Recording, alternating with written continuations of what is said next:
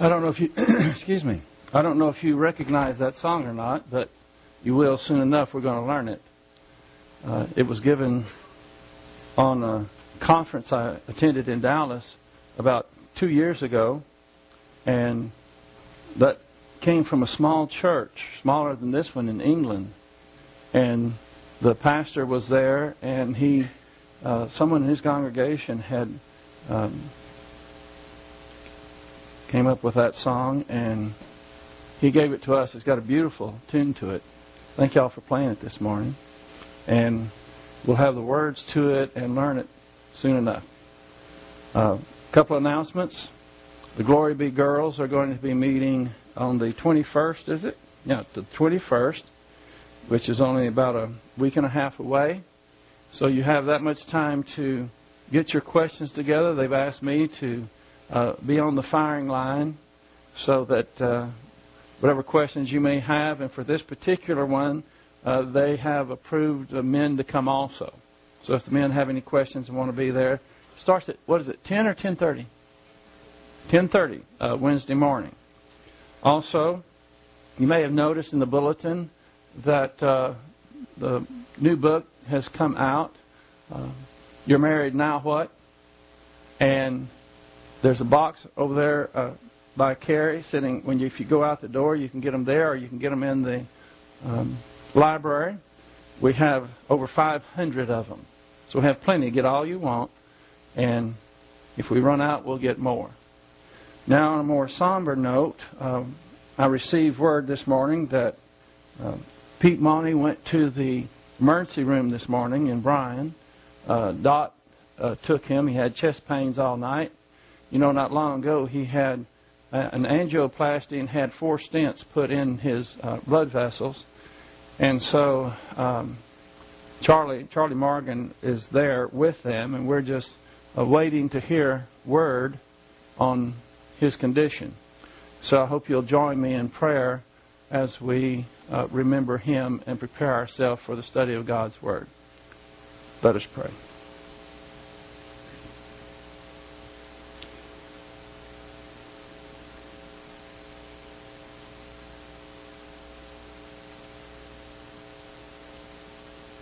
Heavenly Father, we thank you that you are the God of all power and grace, and that your grace is always sufficient, can never be earned or deserved. And our heart is heavy this morning thinking about Pete being in the emergency room. We pray that you will help the doctors find out what is the problem and be able to remedy it. We know that you are the great physician. We pray that you will just well, we just lift him up in prayer. We love Pete and just pray that you will be with him as well as Dot, that you will bring him through this and bring him back to us, for that certainly is our desire. Now we pray that you will help us to focus on your mighty word this morning so that it can go deep into our long term memory and change our thinking to line up with the mind of Christ, which is the Word of God. We pray this in Christ's name. Amen. Well, we're on the downside of the, if I, maybe that's not the right word, we're just about completed the ninth floor of the divine domain. And so we are going to look at a few verses, but first of all, we need to remember what occupation with Christ is.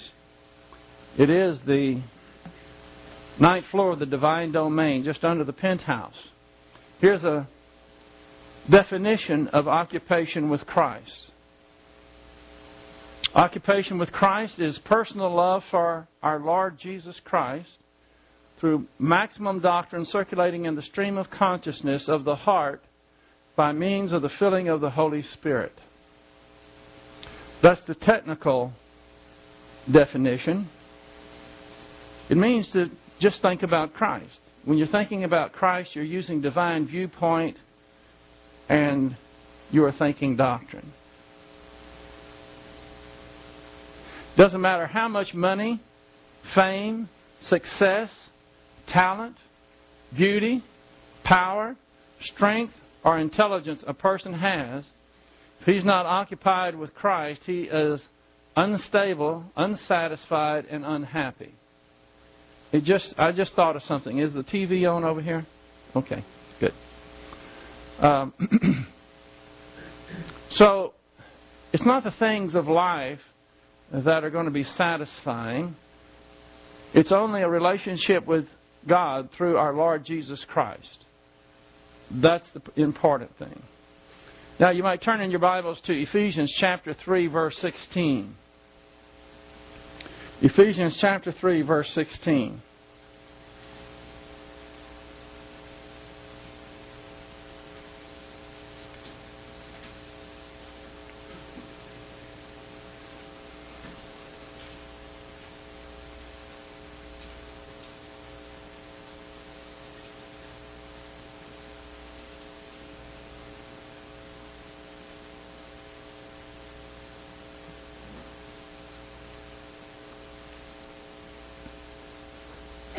Ephesians chapter 3 verse 16 that he would grant you according to the riches of his glory to be strengthened with might by his spirit in the inner man.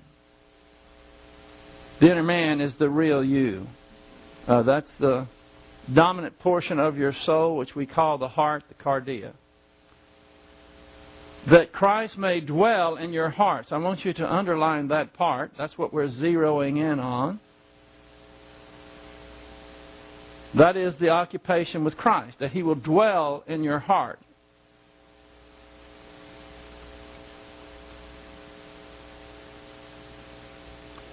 You all know that as a believer that you are in Christ. That occurs because of the baptism of the Holy Spirit. The moment you're born again by believing in Jesus Christ, the Holy Spirit puts you permanently in union with Christ. Nothing can ever change that. So we know that Christ is in us, or that we are in Christ, but is Christ in us? That's the question. Now, it can be a little confusing because we have scriptures that inform us that Jesus Christ indwells us. For instance, in John chapter 14, verse 20, it says, In that day you will know that I am in my Father, and you in me, and I in you. So Jesus Christ indwells us just as the Holy Spirit indwells us and God the Father. If you want to take a few other verses down that would substantiate the fact that we're indwelt by uh, Christ, we have John 17:23, Galatians 2:20, and Galatians 1:27. But this verse is not referring to the indwelling of Jesus Christ. This verse is dealing with it in another sense. If you'll put a bookmark where you are now and go to Galatians chapter 4, verse 19.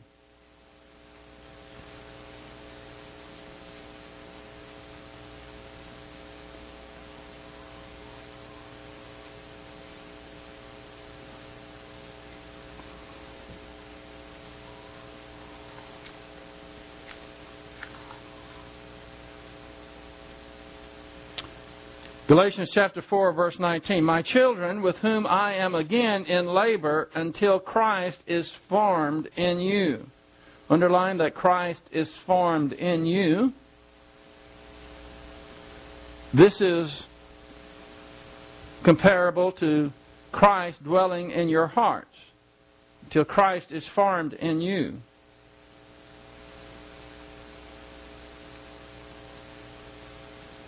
Christ is formed in you by taking in the Word, changing your thinking, and reaching spiritual maturity.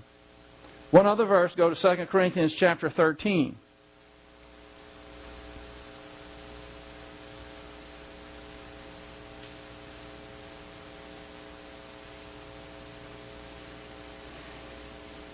This was a controversial verse, and we need to analyze it to make sure you put it in the right perspective.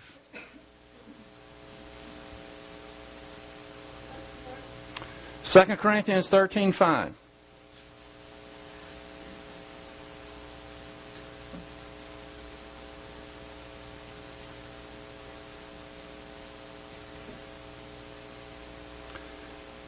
Second Corinthians 13:5 Test yourselves to see if you are in the faith. Examine yourselves. Or do you not recognize this about yourselves that Jesus Christ is in you unless indeed you fail the test? Now this is an awesome verse for some because they think that it is soteriological by nature. Soteriological means they think that it's talking about eternal salvation but has nothing to do with that. When it says test yourselves to see if you're in the faith, that simply means are you in fellowship with God? Are you executing the Christian way of life? Are you fulfilling what the object of faith is in this verse is simply doctrine? Are you applying doctrine to your circumstances? Being in the faith is not the same as being saved. This is written to believers, and we're, we're never to test ourselves to see if we are born again or not. The Bible never informs us to do that. Because the moment that you believe in Jesus Christ, the Bible tells us that you are imputed with eternal life and God's own righteousness. It's a done deal, and it can't be improved on. These things are irrevocable the testing of ourselves to see if we're on course according to God's plan. So in our what started this was in Ephesians 3:16 or 17 says Christ that Christ may dwell in your hearts. Now, with 2 Corinthians 13:5 it says that we are to examine ourselves or do you not recognize this about yourselves that Jesus Christ is in you unless indeed you fail the test. Now, if you fail the test, it means that Jesus Christ is not dwelling in your hearts. This has absolutely zero, nothing to do with the fact that you are in Christ. It has nothing to do with the fact that Christ is in you in the sense of being indwelling you. Those are positional, they're permanent, nothing changes them. But in our verse, in Ephesians chapter 3, verse 17, it says that Christ may dwell, be at home in your hearts. Maybe He will and maybe He won't. He is always indwelling you, and you are always in Christ. But whether He dwells in your heart or not is dependent upon your attitude towards God and His Word. And if you have not been taking in the Word of God, if you've not been studying to show thyself approved unto God, then I can assure you He is not dwelling in your heart. That's the context of this. So it says, uh, or do you not recognize this about yourselves that Jesus Christ is in you unless you fail the test? So if you fail the test, it means that you are not doing your duty as a royal ambassador of God. You're not studying, you're not applying, you're not thinking divine viewpoint. It has nothing to do with whatsoever with your eternal salvation. You got that? Because there are many that would go here and say that you have to test yourselves. By the way, how would you test yourself to determine whether you're in the faith or not, if faith meant being a believer? How would you do that? How does a person test themselves to see if they're truly saved or not? Now, most people would answer that question if they were really honest. It would say, well, by my works. What am I doing? What is my behavior? But we've already gone over this till we nearly are beating a dead horse that your behavior is not commiserate necessarily with your eternal salvation. There are believers who are much uh, worse than unbelievers. Their behavior would embarrass hell, and yet they are still believers. They're still saved. So if you want to examine yourself whether you are truly saved or not, I guess the only test would be okay, have I believed in Jesus Christ? And you think, well, yes, I do. Well, the answer is okay, you're saved, you're going to heaven. That's it. Doesn't have anything to do with works, doesn't have anything to do with your behavior. Just wanted to get that squared away. Now back to Ephesians chapter 3, verse 17, if you kept a, a bookmark there.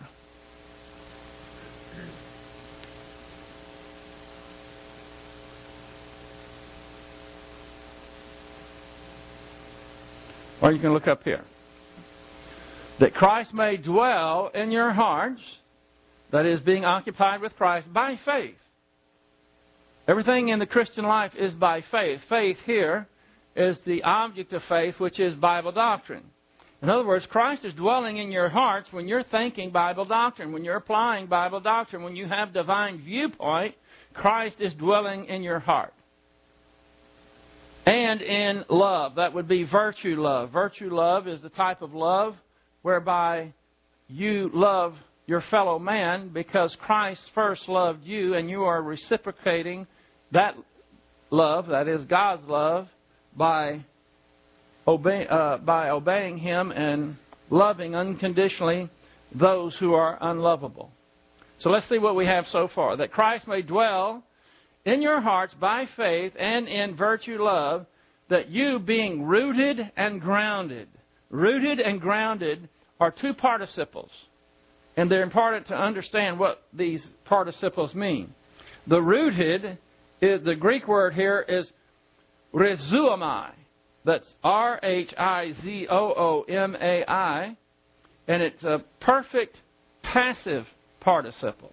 Now, the perfect tense always gets our attention because it's something that, the, uh, uh, an act that is completed in the past and the results go on and on. And rooted, this word uh, ruamai, means to be rooted, to be firmly fixed. And so as you grow in grace, as you study doctrine, you know what's happening in a, in a symbolic sense. You're putting roots down in your spiritual life. Your roots are growing.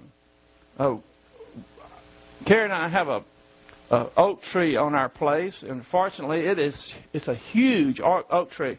Uh, I guess it would take two men at least to be able to go like this and get their arms around it. Huge oak tree. And they tell me that you can uh, pretty well gauge how deep the roots are by how high the tree is. So the, the, the roots go down about as high, about as deep as the tree is high. That is some deep roots. I don't know how old that tree is. I'm sure it's over 100 years old. And so that, that, that tree is stable because it's put down roots. And that, that's what we're doing. We're putting down roots in order to have that stability. And then we have the next participle which says grounded. And the word uh, grounded in the Greek is themelia, uh, o T H E M E L I O O. And it's also a perfect passive participle. It means to lay a foundation, to ground, to establish, to confirm. So, it is the writer of Ephesians, which is the Apostle Paul. He's saying this is his desire that Christ may dwell in your heart by faith and in love, that you may be rooted and grounded. I want you to notice both of these are in the passive voice. Isn't that interesting? Most people think if you're going to be stable, you're going to be really fixed in in your spiritual life, you really have to get to work. You have to hustle. You got to do a lot of good deeds. But this is in the passive voice.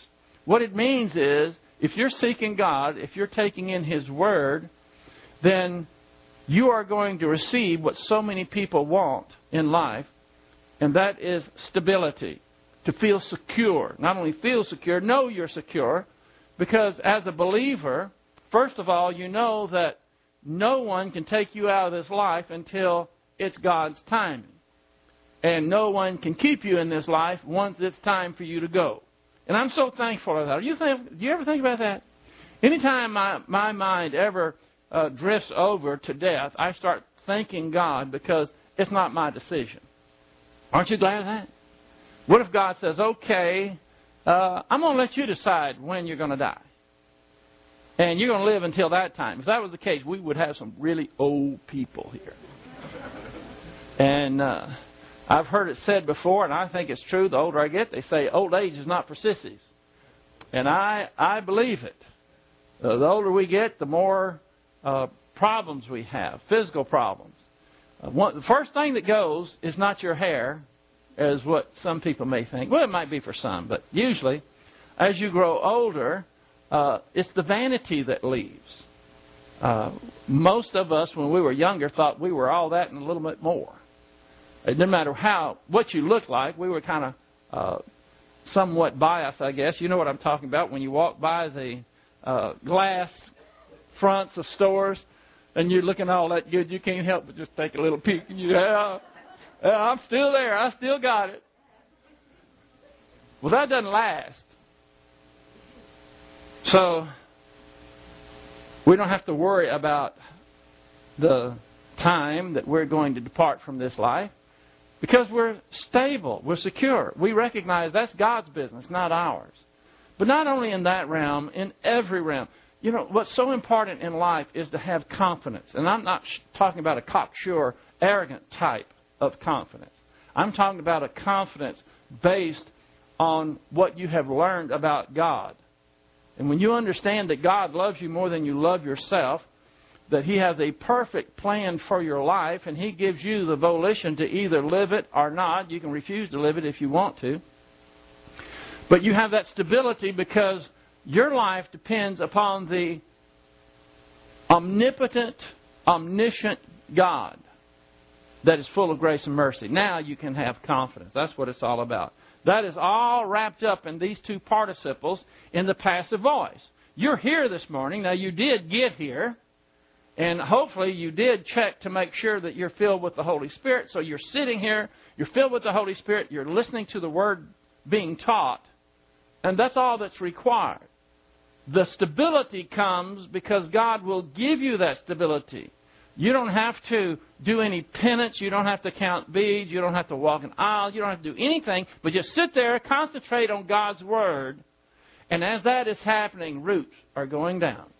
Spiritual roots to make you stable. A foundation is being laid. The foundation is Christ. He is the cornerstone. So I hope you underline those two words. Being rooted and grounded that you may be able to comprehend with all the saints. This is one of the great things about God's grace. If if we had uh, if we passed out IQ tests and everybody took an IQ test, there would scores be way up there, and some scores might be somewhat in the cellar. But the great thing about God is that He doesn't depend on your intelligence in order to grow all the way up to the tenth floor, the divine domain. It depends on His grace. That's why the GSP stands for the, what does that stand for? The grace system of perception. Every one of us have it in our spiritual realm.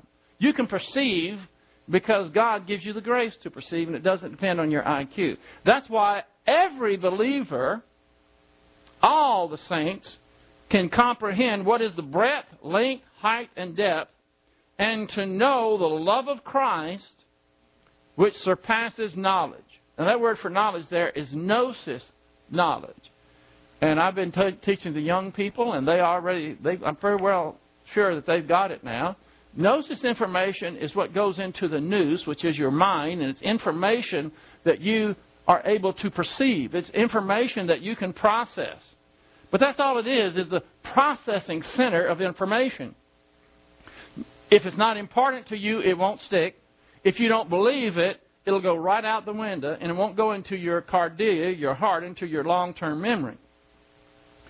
So, to be able to comprehend what the breadth, length, and height and depth is to know the love of Christ, which surpasses just gnosis information. It means that you've already processed this information, you believed it, and now it's in your long term memory. Now it can be an advantage to you that you may be filled up. Now, this is the the Greek word is a verb here. It's pleroo, P L E R O O, and it is the aorist passive subjunctive. Now, I know that that may throw you, but I'll explain what that's talking about. The subjunctive means you may be filled up to the fullness of God, and you may not. Now, who does it depend on whether you're going to be filled up to the fullness of God or not? Does it depend on God? No. Does it depend on your pastor? Does it depend on your family or friends? No, it depends on you. If you have the volition, you want to learn and comprehend the, these things about Christ, then you will. If you if you don't have positive volition, you won't stick with it. You'll flake off. You'll go back to living by your emotions and what you whatever you think is is good. And it's in the passive voice. Notice that those everything in this verse here is in the passive voice. Those participles were in the passive voice. Now being filled up is in the passive voice. All you have to do is plug in. All you have to do is seek God. All you have to do is take in His Word, and He does the rest. That's great. So that you'll be filled up, pleroo, to the fullness of God. Now we have the noun version of this word. It's pleroma, P L E R O M A, the fullness of God. Of course, we'll never become omniscient. We'll never become omnipotent. But the more doctrine that we have, the more, more powerful we will be, the more we will know. So God wants us to be more like Him and that's what this word pleroma means. For some of you, this word is very important. You've heard it over and over. This is Ephesians chapter 3, verse 16 through 19. I'm going to press on. You ready? Philippians 3, 7, and 8. Let's go there. See, I'm winding this up, this ninth floor, with a couple of verses that are very important.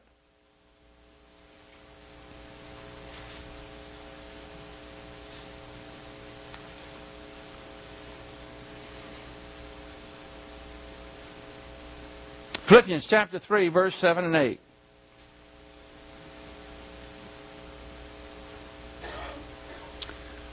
These two verses are, are really important for those who sometimes get down, get the blues, get depressed.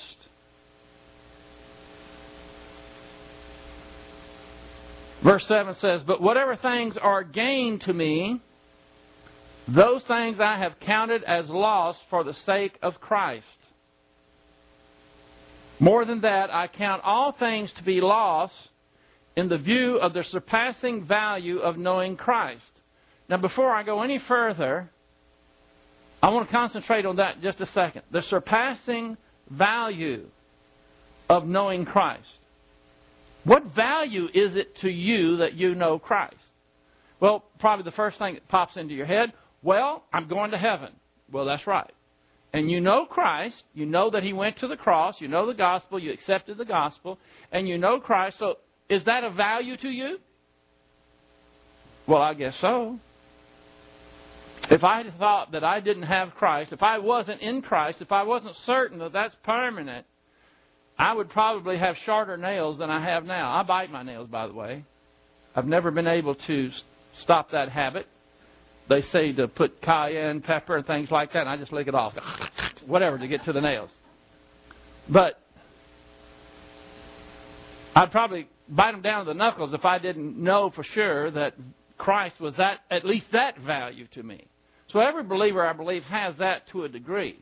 But this value goes a lot more because what about the time between we believe in Jesus Christ and the time that we are going to recognize our eternal life because we will be past this veil of tears out of this world. What about that time? For some, it's a long time, uh, relatively speaking. It might be uh, 10, 20, 30, 40, 50, 60, maybe even 70 years for some people. So, what do you do in the meantime? He has value even during those times. And that's where we're getting to down here at the judgment seat of Christ. Now, Jim Elliot wrote this, and I thought this was worth showing you. He is a fool to give up what he cannot keep to gain what he cannot lose. In other words, Paul is saying, all the things that I thought were so important. And Paul had fame, he had he was a celebrity, he was a rising star in the Pharisees. He had everything going for him, and he says, as you'll see momentarily, that he counts it as loss in order to gain Christ. You see, all those things cannot sustain a person. They're very temporal. And so he, it, Elliot is right. He said, He is no fool to give up what he cannot keep. Fame, by the way, uh, being recognized and being appreciated, all these things, they never last. whatever, if you have a, a nice car and a nice house, nice clothes, whatever it may be, you should be thankful to God that He's giving you that measure of grace. But compared to having Christ, they're absolutely nothing because when you have Christ, when you are in Christ, nothing can change that. It's permanent. So, he is a fool to give up. He is no fool to give up what he cannot keep, the things of life, to gain what he cannot lose, which is Jesus Christ. Now, let's go back here again. He says, More than that, I count all things to be lost in view of the surpassing value of knowing Christ, Christ Jesus my Lord, whom I have suffered the loss of all things and count them but rubbish. Now, I have to stop there for a moment. Paul lost his religion, his reputation, but he gained more than he lost when he gained Christ. And this word rubbish, you, I don't know what your translation says, but you might underline this word. Most people won't really tell you what that word is, but the Bible was written in the Koine language and it wanted to communicate, so I'm going to communicate. That Greek word is skubalon, S K U B A L O N. And it means dung. D U N G, if you don't know how to spell it. In fact, I have to tell you this. This word is a noun, it's the accusative plural neuter. And you know what that means? It's plural, it means piles of dung. So if you're going to rightly divide the word of truth, it would say, For whom I have suffered the loss of all things, and count them but piles of dung, in order that I may gain Christ. Gaining Christ. To gain Christ is not to be found in Him, but is not only to be found in Him, but to know Him. Uh, Philippians chapter 3, verse 10 tells us that. See, that I may gain Christ. You might say, well, don't I have Christ already? Haven't you been telling me that I am in Christ? He is in me. How can I lose Him? I'm not talking about gaining Christ in that sense. You already have Him in that sense, and there's no way that you can lose Him. But I'm talking about in a experiential sense. In your life, have you recognize the value of knowing Christ that you may gain Christ? In one sense, it would be the gaining the approval of Christ. That's one way to see this uh, gaining Christ. It is to have God's righteousness uh, through faith. This is what Paul, the next, the next verse starts talking about uh, Paul recognizing that he has now God's own righteousness that comes through faith. And before he was working, he was struggling, he was striving to be approved by God by being a Pharisee and obeying the Mosaic law, and doing everything just so. But then he found out what it means to gain Christ. And to gain Christ means that he doesn't have to work in order to be approved by God in a positional sense because he already has him. Now, it's an experiential sense. The way that you gain Christ and have the value of Christ is thinking doctrine. It's learning doctrine. It's applying doctrine. It's recalling doctrine and applying it to your circumstances. That's how you gain Christ in an experiential sense.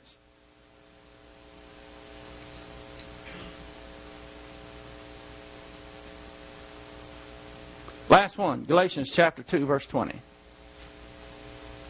Galatians chapter 2, verse 20.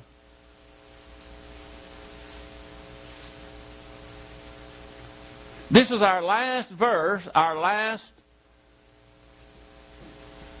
PowerPoint to look at on the ninth floor of the divine domain.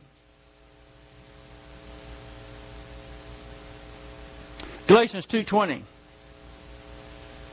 Paul says, "I have been crucified with Christ.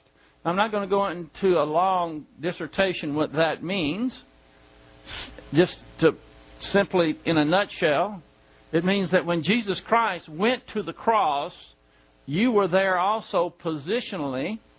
And when Jesus Christ died on the cross, not only did he die for your sins, but he also died in order to break the absolute power of the old sin nature over your life. Now, as a believer, you have the indwelling of the Holy Spirit, you have the filling of the Holy Spirit, and now you can choose to do divine good rather than human good, and you have a power to battle sin that you didn't have before. That's what it means to be crucified with Christ. Then it says, And it is no longer I who live, but Christ lives in me. Think about that. Are, are y'all at this verse? Did you go to the verse? I want you to underline that part. It is no longer I who live, but Christ lives in me. This is not talking about the indwelling of Christ. It's talking about Christ living you in an experiential way. If you're ever going to get off the ground in your spiritual life, the first thing you have to recognize, and it goes along with grace orientation, is that this life is not about you. And it's not about me. This life is about Christ. All things were created by Him, and what does it say next? For Him. It's not until you start recognizing that, hey, this life is about Christ. I am His. I am a servant of the Most High. People are out there trying to have a good time, have fun, Get all the gusto, all the zeal out of life you can, and they live. They leave God out of the mix. They are not occupied with Christ. Christ is not living in them in an experiential way. And once they get everything that they can get, that the world has to offer, do you know how they wind up? Empty, completely empty. Because it's only that relationship with God through Christ that satisfies that deep yearnings that you have on the inside. Do you want stability? Do you want to be rooted and grounded? There's nothing else that this life in, has to offer at all outside of Christ that's going to give you that. This is so important. That's why I'm ending on this verse. That this life is not about us. And for a lot of people, that's a hard pill to swallow because that's all they've lived their entire life is for me, me, me. The universe resolves revolves around me. And everybody was put on earth to cater to me. And that is stinking thinking. And you have to become humble. And sometimes God will take a person like that and He will grind them into a fine powder to where they recognize they need help. And then they start looking up and they start to realize for the first time, hey, maybe it's not about me. Happened to Nebuchadnezzar after he was out there chewing cud with the cows. Had long hair, his fingernails grew out. He was the king. He thought, he was thinking, how great am I? There's nobody like me. Look, look, look what all I have done. And God said, well, he didn't say it, he just did. He said, I think he needs attitude adjustment, uh, adjust, adjustment. And so he went out and ate cud with the cows for what was it, seven years? How would you like to go out and live with cows for seven years? And the life which I now live in the flesh, which means in this temporary time that I have, I live by faith in the Son of God. You see, you can't, you can't have Christ. Christ is not going to live in you in an experiential sense apart from faith. You have to believe who He is. You have to believe what the Word says. It has to really communicate. You do it by faith because there's going to be a lot of people out there saying that you're a kook. Some, many of you aren't here during the week because it's impractical. You live too far away, and it's, it's it would be impractical for you to come and, and leave. Uh, we, we, we, meet. Uh, well, I teach Sunday, Tuesday, Wednesday, and Thursday. And some of you uh, would have people allege, well, you must be a kook if you go to church that much. Well, I used to go to Berachah Church, and we met every, at that time, we met six times a week. And someone asked you, when you go to church? Well, let's see.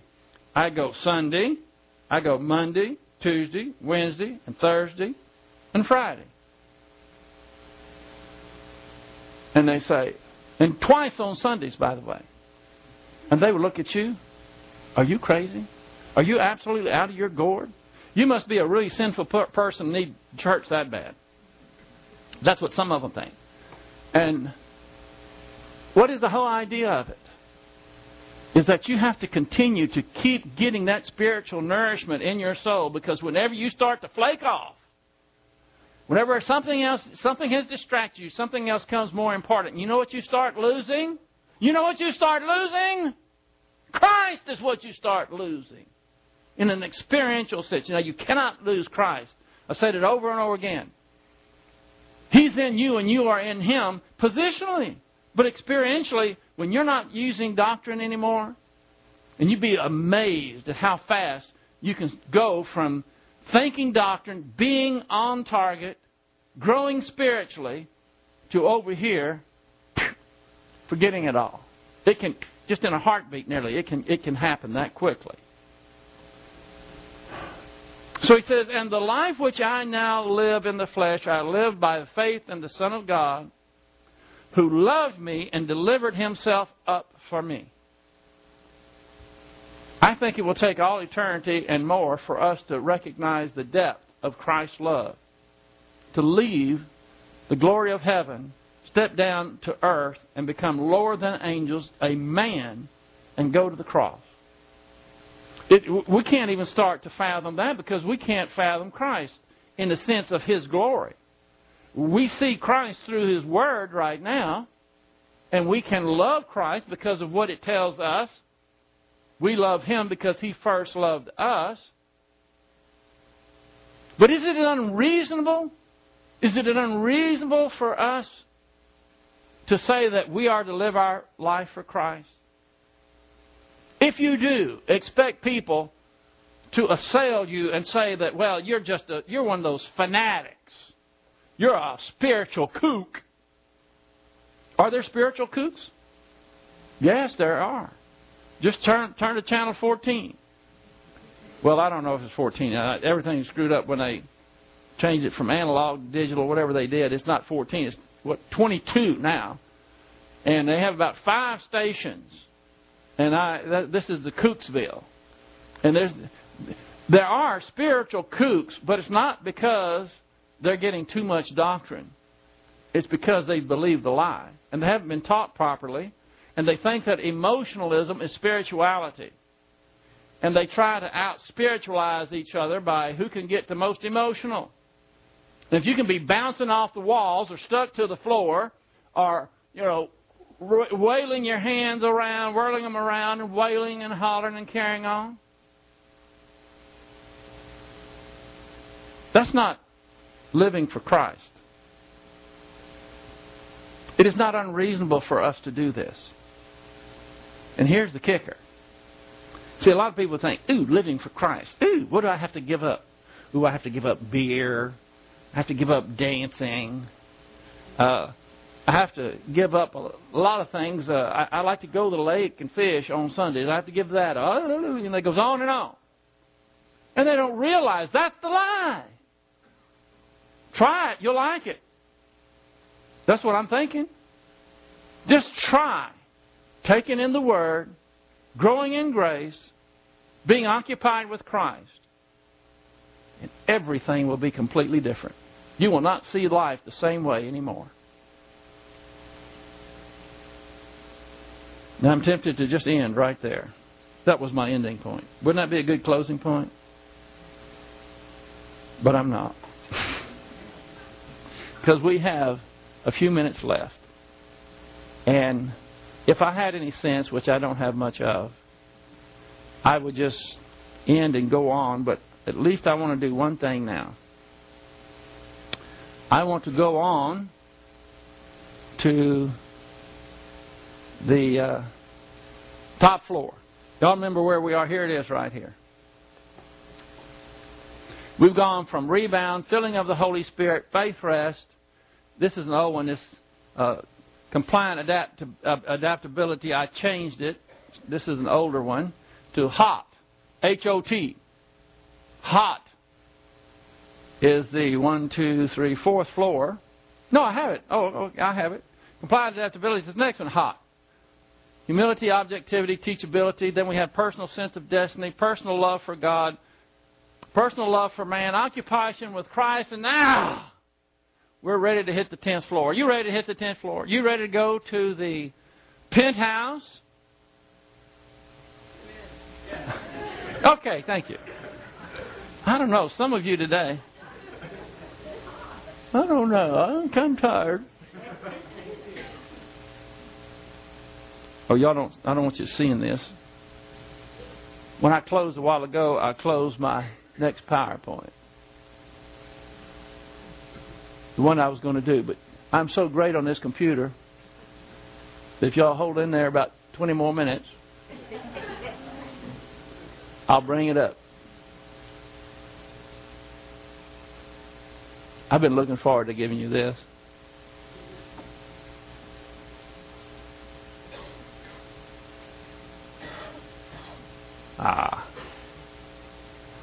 Okay, are you ready?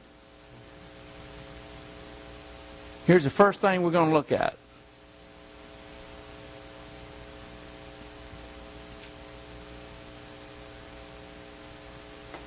Happiness is related to God. Simple sentence, isn't it? But it's pretty, pretty profound, really. Happiness, all happiness, true happiness, is related to God.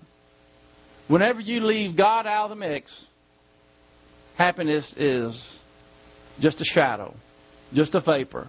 It's gone.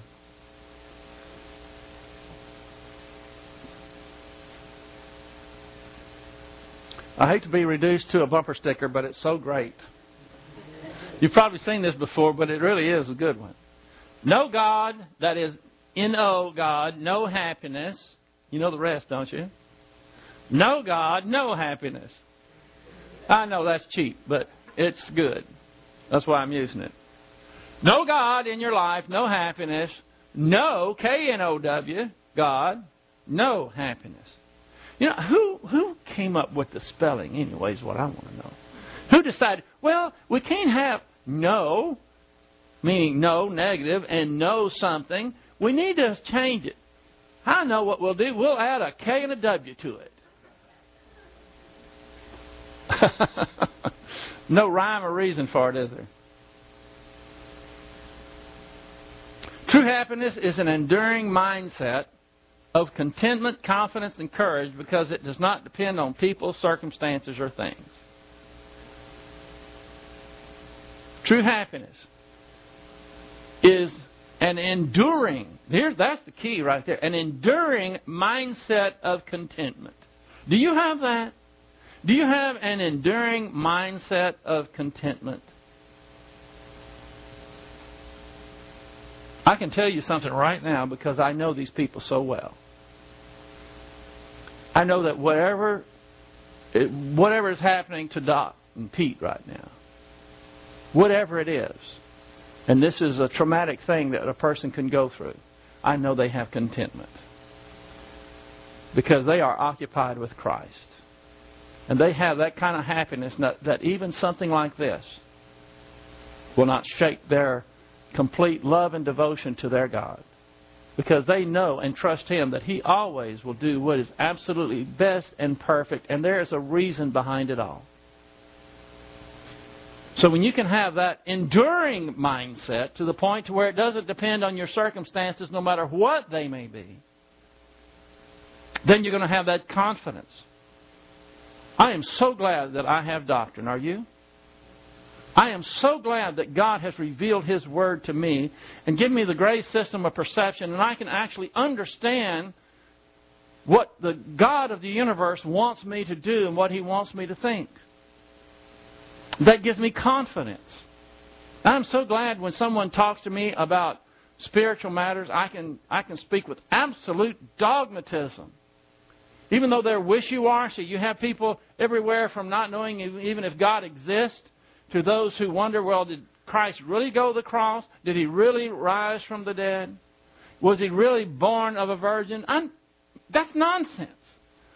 I mean, that is a double minded person. I am so glad that God has given me, as well as you and anyone else that is hungry for his word, confidence and courage. Confidence and courage goes along together. Not only courage facing death, but also courage facing life.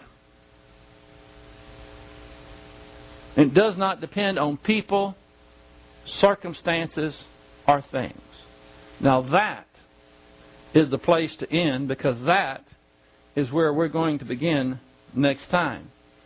That happiness does not depend on people, circumstances, or things, which would be a revelation to a lot of people. Now, in the closing moments, I'd like for you to close your eyes and bow your head for just a moment. There may be someone here who has not believed in Jesus Christ. They don't have any confidence, courage, no security, always frightened. They're being blown here and about by their circumstances. I'm here to tell you that Jesus Christ went to the cross for you, if that's what you're thinking. He paid the sin price. He said, It's finished. Sin is no longer an issue. It's what think ye of Christ. He was buried, rose again, and now offers eternal life to anyone who will believe Him and Him alone for it. You can do it in a moment of time by simply, inaudibly, thinking the words, I believe in Jesus Christ. And in that moment, you're born again. Now, Father, we're so thankful for who and what you are and that you have revealed these great things to us. May we be mindful of them. And we pray that you will watch over Pete and Doc, and that you will bring him back to us. For we pray it in Christ's most high and holy name. Amen.